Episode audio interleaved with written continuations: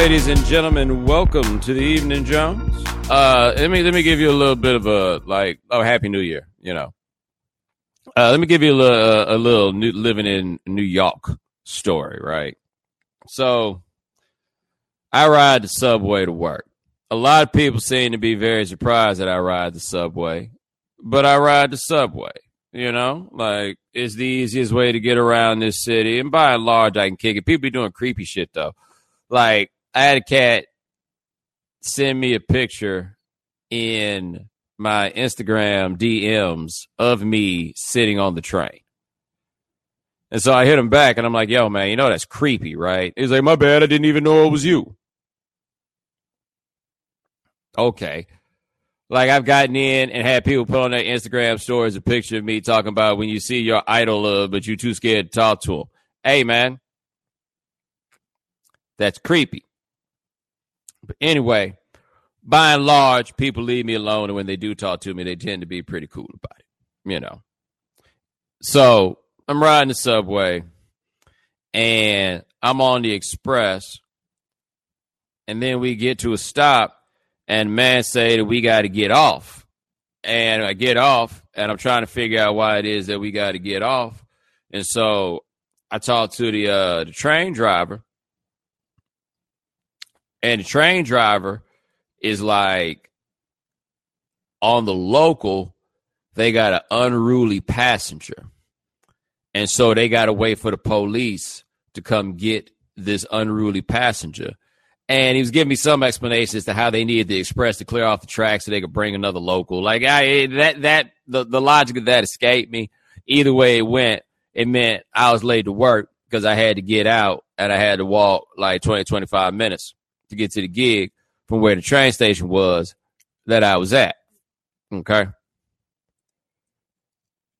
And so after that, I listened in the train station and the announcement says something about how the train's not running and the story on why it is that the train's not running is that they say it is a police investigation now if you live in new york and um, you follow any of like the subway twitter accounts you see they use the word police investigation very often to explain what's going on or they'll call it uh, police activity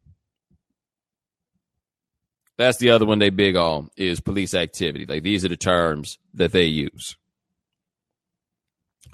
That wasn't no investigation.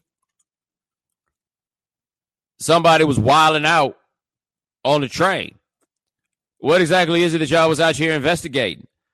Like they just be throwing these words around willy nilly. They be making it sound all like complex as hell. Like, nah, man, this ain't no police investigation. Somebody out here wilding out on the train. But that was not what I really took for that. Here's where I was confused. All right. So we have an unruly passenger on the train. That unruly passenger is making it such that the train can no longer run. I am assuming there were other people in the car with the unruly passenger. Otherwise, who would report that the passenger was in fact unruly? And I got to say, given all the different things I done heard about New Yorkers over time and everything else people be saying, I am a little disappointed in you guys in that an unruly passenger is making it such that the train can't run. But y'all got to wait for the police to come make it happen. Y'all can't handle that yourselves. You know what I'm saying? Like I admit that there's something about living here that makes it such that you like outsource a lot of stuff that you wouldn't do otherwise. I order so much delivery food, for example. You know, because there's so many people that can come bring it to me. And I guess maybe it's gotten to habit. He's like, yo, we'll call the police, and the police and the police will come bring order. But I feel like if it's one unruly passenger, it's got to be enough of y'all that's got to get to work where y'all can get that dude at the very least off the train you know what I'm saying? Like I ain't saying y'all got to beat him up or nothing like that, but at the very least, I feel like y'all can get him off the train. In fact, if you can't get him off the train, I feel as though um, unruly is an inadequate description for this passenger. That being said, I have to admit, in fairness to the New Yorkers, I don't necessarily want to have to touch nobody on the subway neither. In fairness. However, we got to get to work. And I feel like somebody need to like come back and report back to me or something like that and give me a little better explanation as to why it is it went that way. That's all. That's all. Anyway,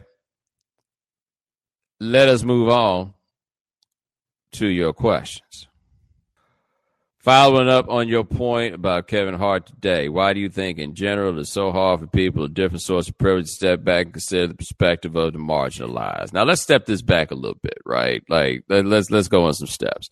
So Kevin Hart went on to Ellen and is after you know people have found the tweets of him talking about like if he had a gay son, you know, his untoward his untoward reaction would be and stuff like that. Um, like I, mean, I figured by now people are pretty aware of what happened. And then he went on Ellen, and I guess he's going to do some measure of apology. And Ellen gave her "I forgive him." And I mean, is it fair to say that Ellen DeGeneres is the most mainstream gay person? in America. Because I mean, and I mean, I, I, in fact, I don't even think it's necessarily like that close. Because I don't know how much more mainstream you can get at this point than Ellen DeGeneres is. But anyway, she said that she forgave him, and of course, that got people being like, "Yo, you don't get to speak for nobody else," which is a totally understandable perspective um, on that matter. And I think that Kevin Hart thought that whatever apology he offered there and the tweet apologies that he offered were going to be enough for people. And the truth is, for those who were offended, not really. It didn't do the job. Um, now you can make the decision yourself about whether or not you think that he is adequately apologized. I would just say that m- most of the people that I think are making the argument has offered adequate apology in this case like they're not gay.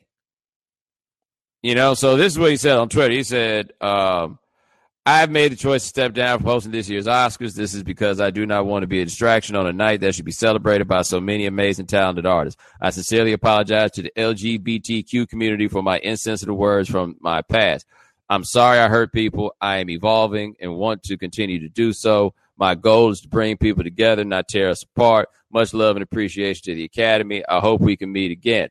Now, I understand that people see this and they're like, okay, well, there's the apology. Here's the thing, though.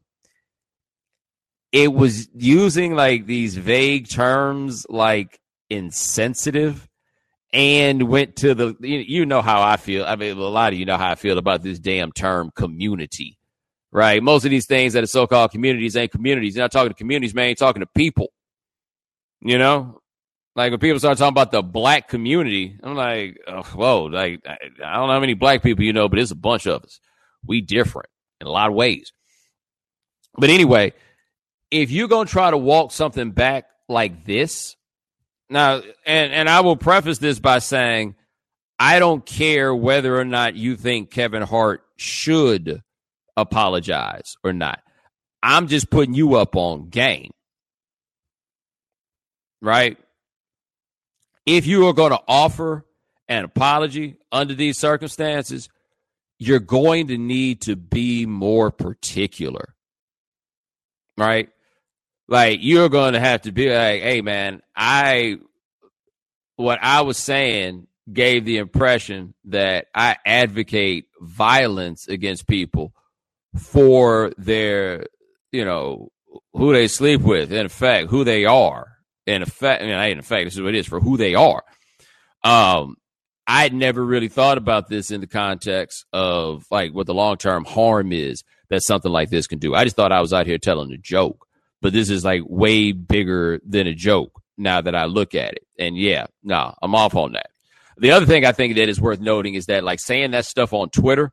I remember when Tracy Morgan got in trouble because he, you know, somebody had gone to one of his comedy club shows and he said something about, man, my son Gail beat his ass. And I remember when that happened, I thought that there was a measure of overreaction to it. And the reason I thought that at the time is I find Tracy Morgan to be absurd. Like I like I found that to be an absurd statement by someone whose act is being absurd. Um and that's something I need to revisit. And I think I've talked about this before. That's something that's worth noting is you can like tell all kinds of jokes with people if y'all joking with each other. If we're laughing with each other. Most of the times when people are telling jokes about gay people, they just laughing at them. There ain't no with. Like the jokes that you can tell about them, or not even can, but like the jokes that people are telling about them, right? Like, so what's gonna happen? You gonna like you think there's gonna be a gay comic who gets on stage? If my son turned out to be straight, I would beat his ass. Ha ha ha. You see what I mean? Like they don't get to they don't get to play with you that same way or anything close to it. That's before we even get to kind of like, hey man, there are people who do and would beat their children for being gay.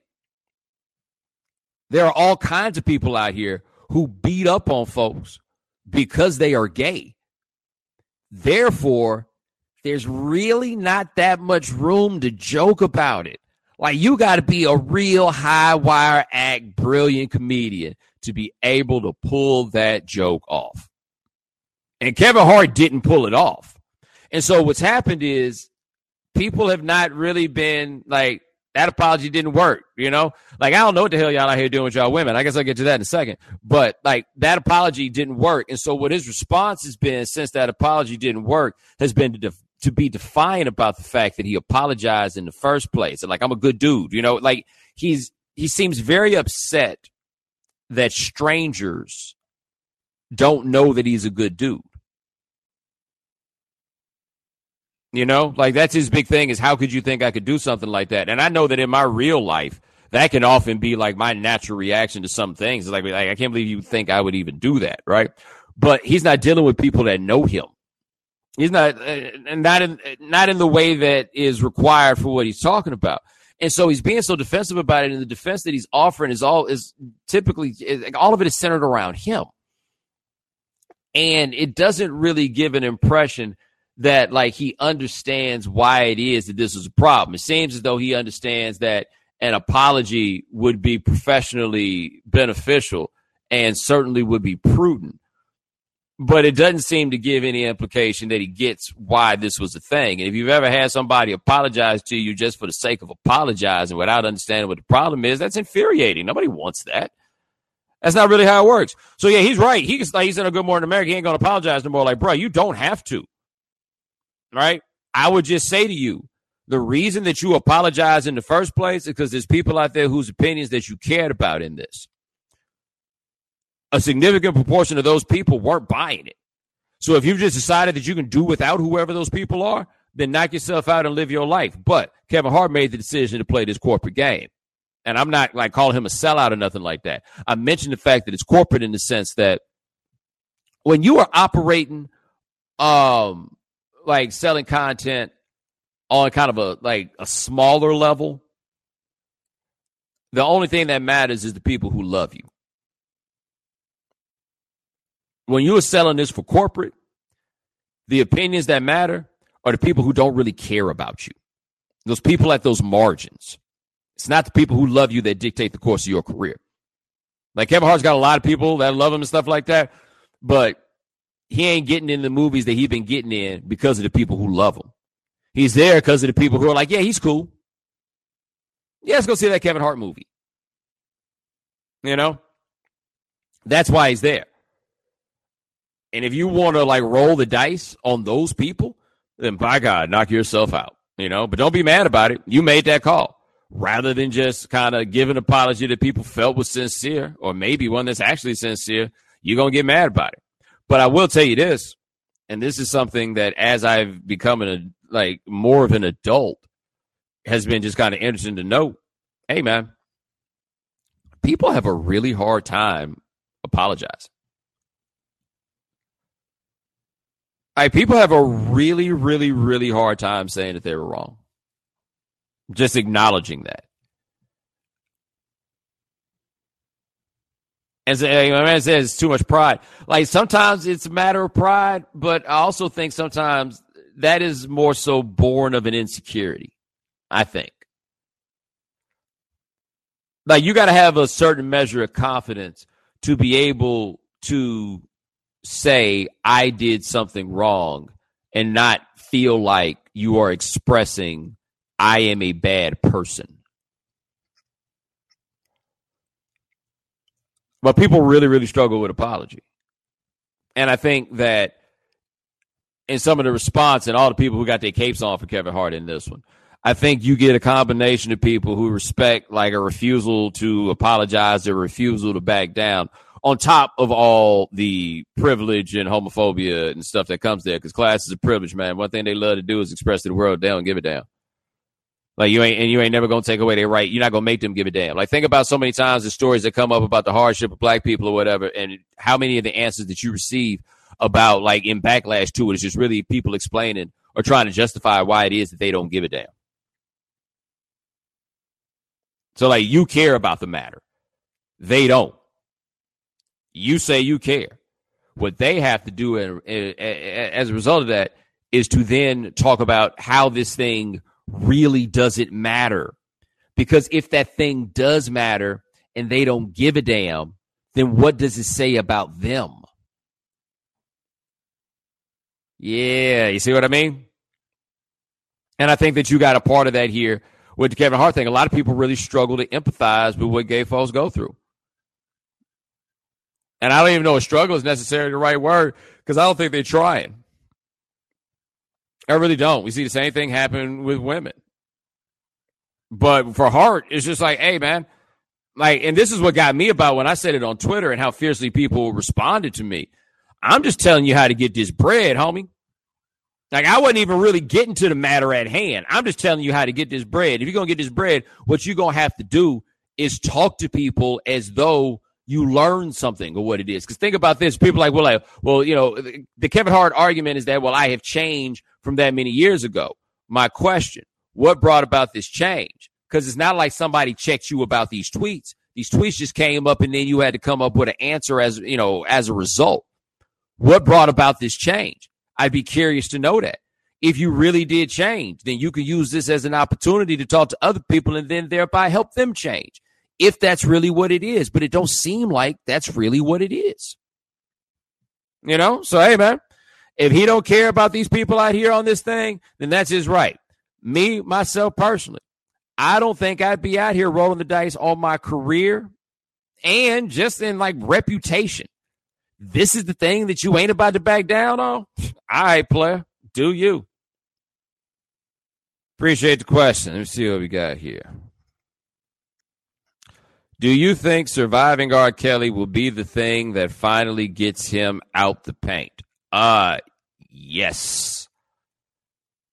I don't even really know how squarely in the paint R. Kelly is right now, but that documentary, which by the way, did huge rating numbers given the channel that it aired on. Um, like I think it was like two million viewers or something like that on Lifetime. Like I mean, it, it was a big number for that. Um, and so the point that I've made about R. Kelly, I think I made it maybe the last time we did this podcast is I am not one of those people who requires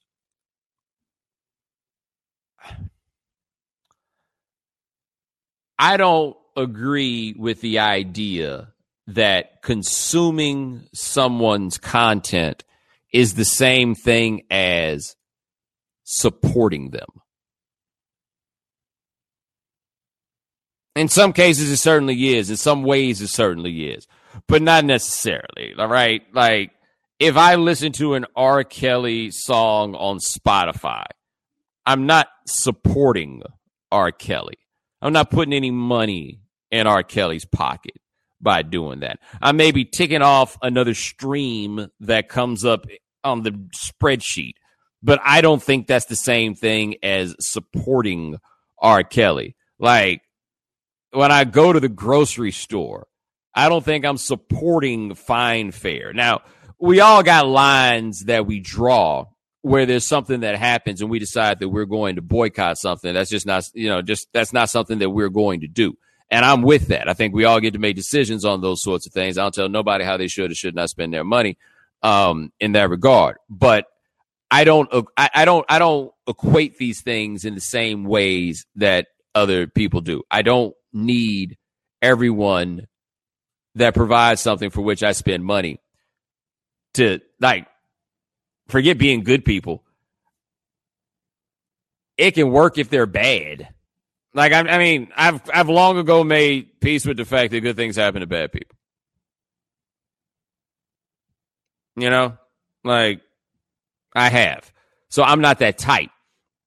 However, with R. Kelly, the dude is singing songs about this foul shit.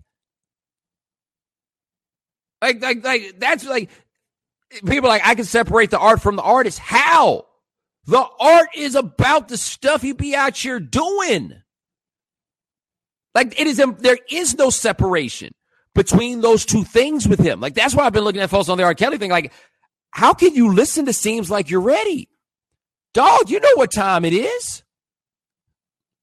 Seems like you're ready to go all the way. Oh, no, no, no, no, no, no, no, no, no. Can't do that. Can't do that. No, sirree, Bob. Or think about this. Do you see the parallels between the way that his life is now structured and the creation of the Mr. Biggs character?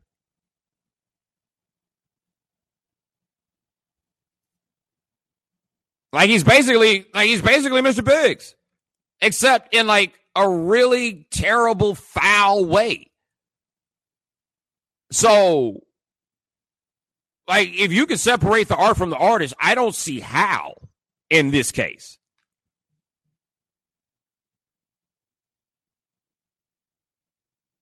I have no idea how. But to the documentary itself, it was jarring in a lot of ways. And I was fairly familiar with most of the stories that the documentary offered because a lot of them, you know, had been like put into print. I was not nearly as familiar with his ex wife's story. I think that's the first time I'd ever recalled hearing anything about her. Uh, but one thing that struck me was Aaliyah is a year and a half older than me.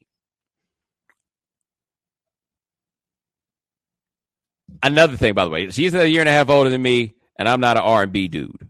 So, like, keeping up on the comings and goings of Aaliyah and R. Kelly in real time wasn't really something that I was doing. Like, I remember when the word got out that they had gotten married, but 94 is a little bit of a different time on something like that because, like, you hear it or you see it on television, but you don't really do a lot of follow up, and then people were acting like it didn't happen. You know what I mean? Like, it was kind of great at that point when he married her and she was 15 years old. But they showed a clip in that documentary of them on like Video Soul or one of those shows, and they sitting with each other and they're wearing matching clothes and they're flirting with each other. And I'm like, yo, man, I did not realize it was this obvious. Like I knew the age ain't nothing but a number part, but I didn't associate that with R. Kelly necessarily, right? Like I was at that age at the time. Like I was looking at it like, you know, like asserting that you are far more grown than you actually are. I did not realize how obvious all that stuff was in real time. Like this is crazy. Like I'm I'm really kind of shocked in watching that. I'm like, yo, we, yo, yo, we was cool with this. Like this was allowed to ride? Are you serious?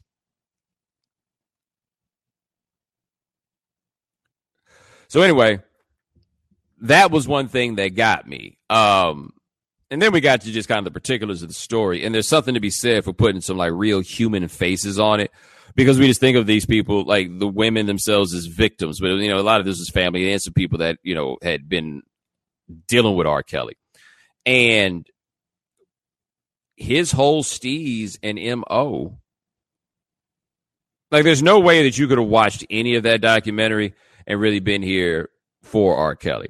What I think is going to wind up being the downfall for him with regards to this, though, is he's still going to have people who want to buy tickets to go to his concerts.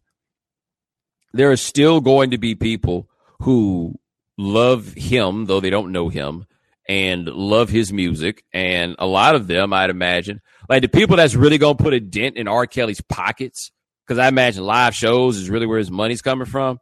The people that are really going to put it, like, those people didn't watch this. Like, I think a lot of them are still going to buy tickets, but I don't know how many venues are going to book them. Like that's that's what it comes down to. Like when the game shuts you down, it's when you can't book venues anymore. And I think it's going to become difficult for him to book venues. And if it isn't difficult for him to book venues, let me tell you where the problem's going to come up. When you go to that R. Kelly concert, it's going to be people standing outside with signs waiting for you when you go to that R. Kelly concert. Like somebody said something about R. Kelly can play small venues. Hey man, I don't know exactly what R. Kelly's financial situation is, but I bet the way his the, the way his account is set up, that man need more money than small venues gonna give him. And even if it's a small venue, there's gonna be some shows where there's more people showing up to protest that dude than it is people trying to come in and listen to his music. Yeah, like I don't this I think this is a rap. That being said, it, with him being a it being a rap, like let's say it is a rap for him. This dude is like 50 years old. Like you do realize R. Kelly has had damn near a 30 year career. He got all his time. Like, if this is the end of his career, this is in line with Bill Cosby going to jail. Like, if his career ends for him at 50, that's like Bill Cosby going to jail at 80. Yeah. Like, he got his whole lifespan out of this. He absolutely got his whole lifespan out of this. But it's over. It is over. And good gracious. And one thing about this, though, and this is something that I think I'm not the only person to have thought of, but I think this is something that is easy to forget. That cat is in there, free over there freaking out. He put that stuff on Facebook, like videos of having sex with that one girl to try to verify, you know, to to to, to tell the world that what they had going um, was consensual. They, you know, all this stuff now just coming out. I imagine that man is under a ridiculous amount of stress. I ain't saying that so you can empathize with him for it. I'm talking about that as a statement of fact. Like it's like Trump. It don't matter whether you voted for Trump, how you feel about his politics, whether you think he right, wrong, whatever it is. The one thing we can all agree on is that man got to be dealing with all the stress. And that's the same thing with R. Kelly, which is to say, a man whom it seems is horribly abusive with women in his home that are basically under his thumb that man is really stressed out. There are a lot of people to worry about if that man is really stressed out. Appreciate the question. Let's see what else we got here. Somebody came out here and said when you were growing up, which of your parents was the least likely to apologize to you for something they said or did. I ain't talking about my fucking parents. All right, I'll take this question. All right, here's the next one. After years of rumors and stories, why did it take so long for people to realize what R. Kelly has done? Okay, now this I think is kind of a separate question from the documentary, but this is what I think in part happened here.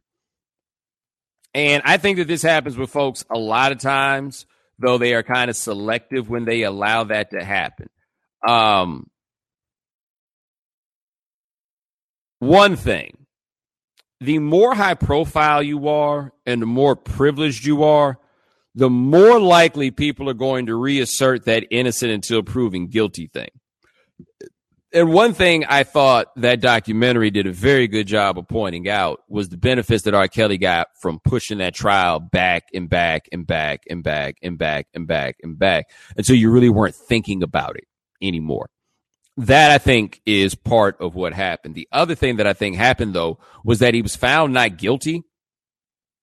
And a lot of times I think people look at a not guilty verdict and they kind of throw up their hands and they got to be like, all right, well, that's the breaks. You won.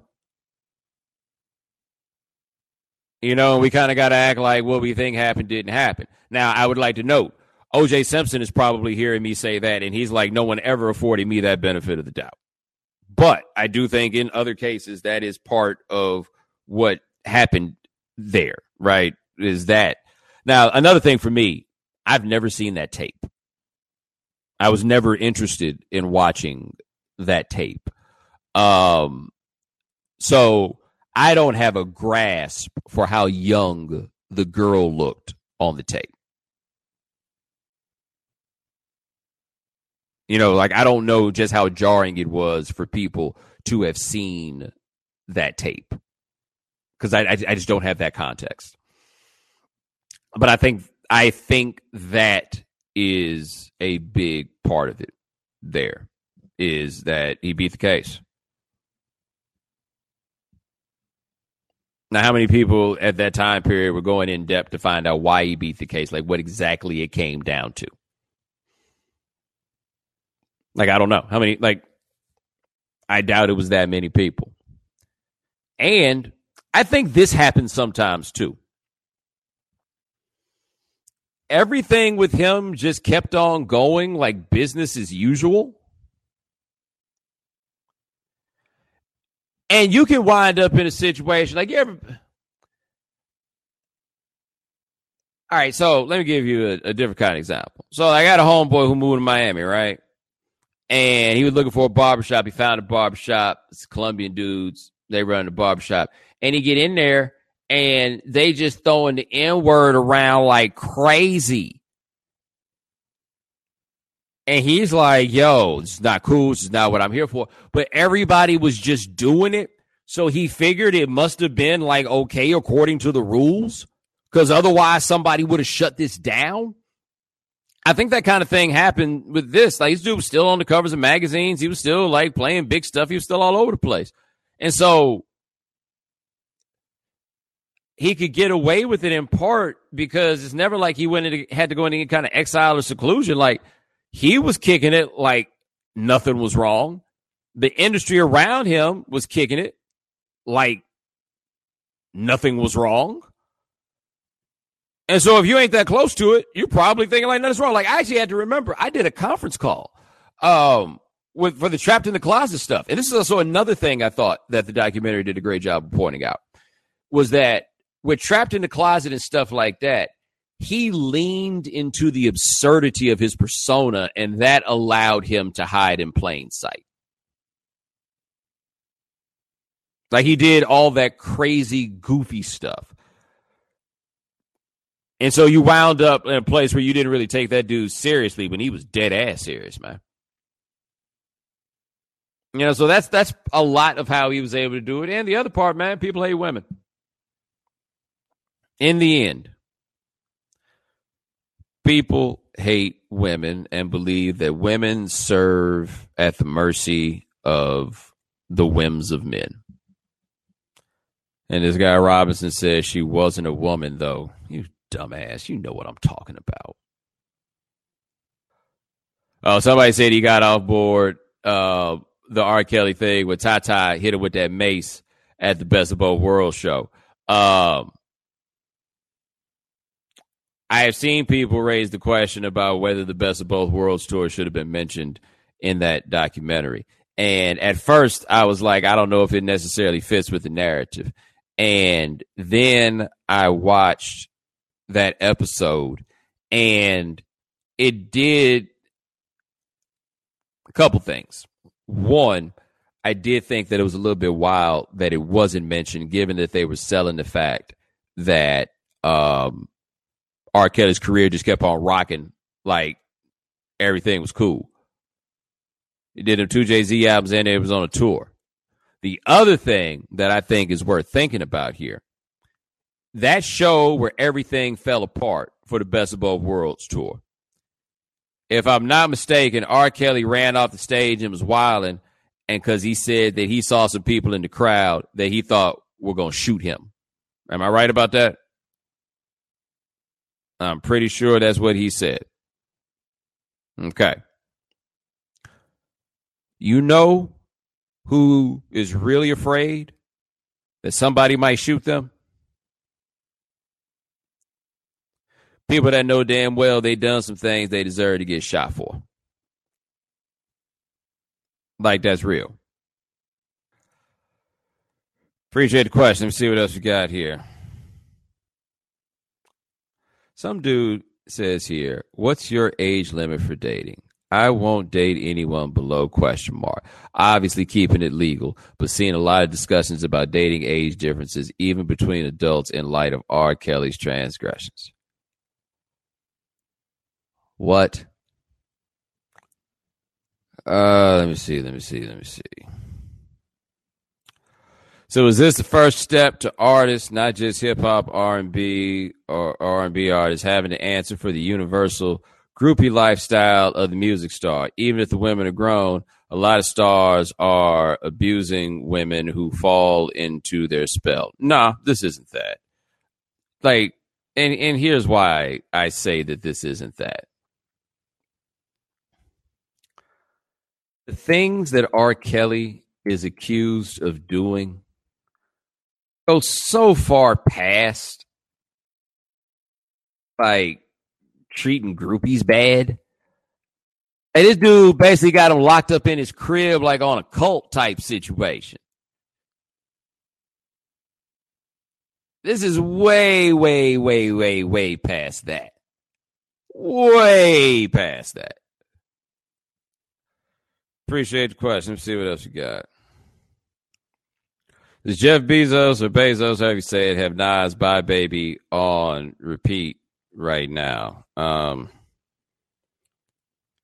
you know, that song doesn't feel the same as it did when it came out, just for what it is. I don't know if you saw this, but Bez- apparently uh, Bezos and his wife getting divorced. Oh, the half thing. Yeah, yeah. Bezos and his wife getting divorced. The National Enquirer put it out there that apparently he had a mistress and he had been flying around the world to see her, you know, all these different cities or whatever it is.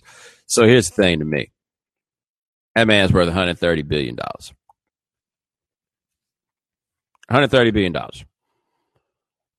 He has donated no significant sum of money to anybody.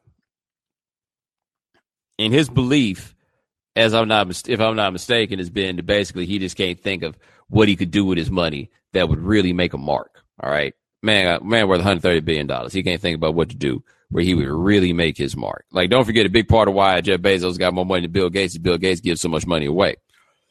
Um. Anyway, so now he's getting divorced, and if his divorce based around the circumstances of him having another woman, he gonna have to come off quite a bit, you know. So let's hypothetically say that it is half let's say he had to write her a check for $65 billion. It's not how it works, but let's just say he had to write her a check for $65 billion.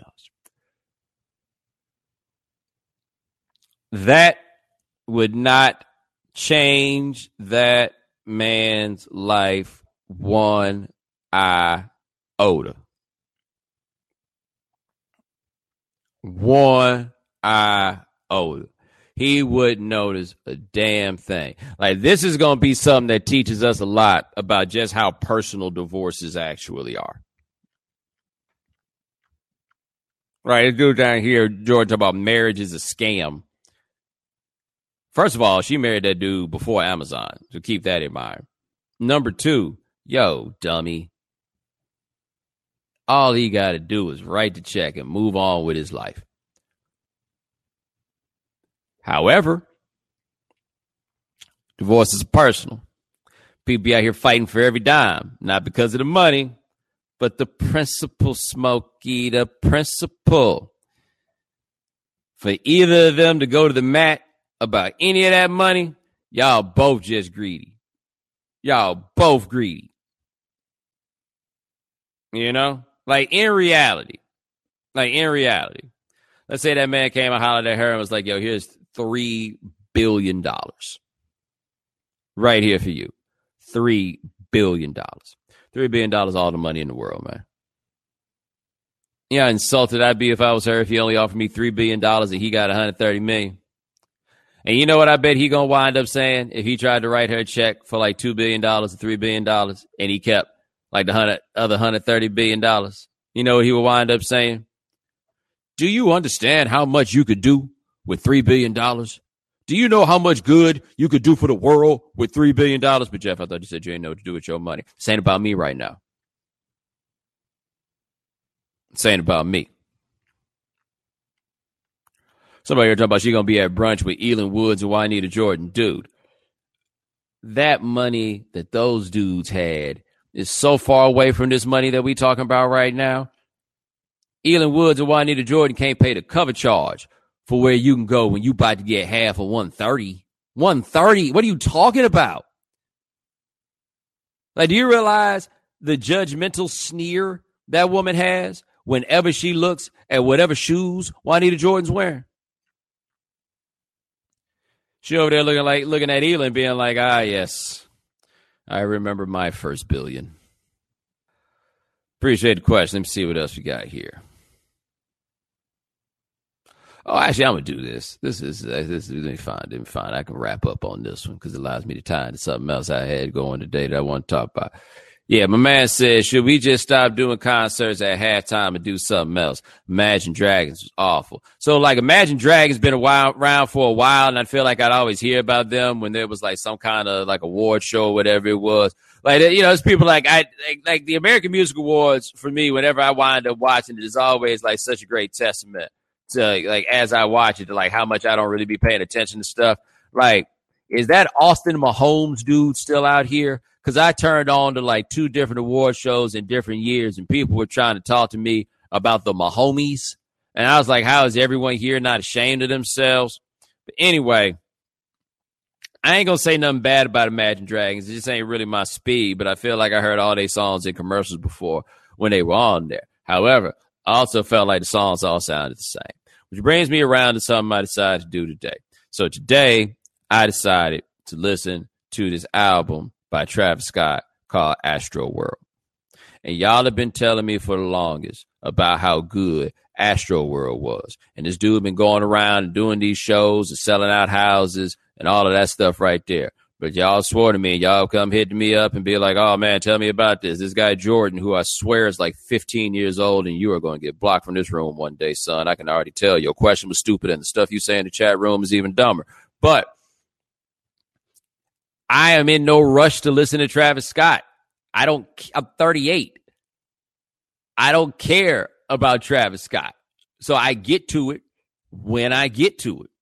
And so today I was like, hey, you know what? I'll listen to Astro World. And uh I hope you don't try to fight me cuz uh songs all sound the same, Ike the songs all sound the same. Like that record got so many songs, and then I got to the end, and I was like, "There's no way I just listen to however many of these songs you say it is. It's not. Songs all sound the same, Mike, and they're not bad. You know, like I, I don't, I don't think that it's bad, but I was like, man, these songs really, really do like sound remarkably similar uh, to one another. I was just about Lil Wayne's decline came so fast. Oh, that's that Jordan dude again.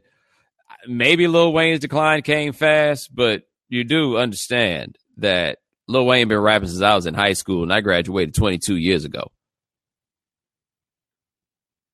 Yeah, it's possible that there was a whole life of Lil Wayne rapping that happened before your little bar mitzvah. He's not Jewish, but still, he looked like he could be 13 years old.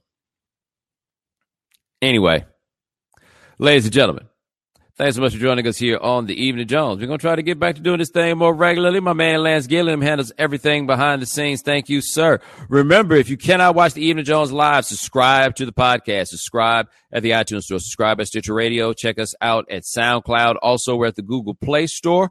Um, is that everything? Yeah, all right, close enough. Either way, holla at y'all next, you know, soon. Take it easy.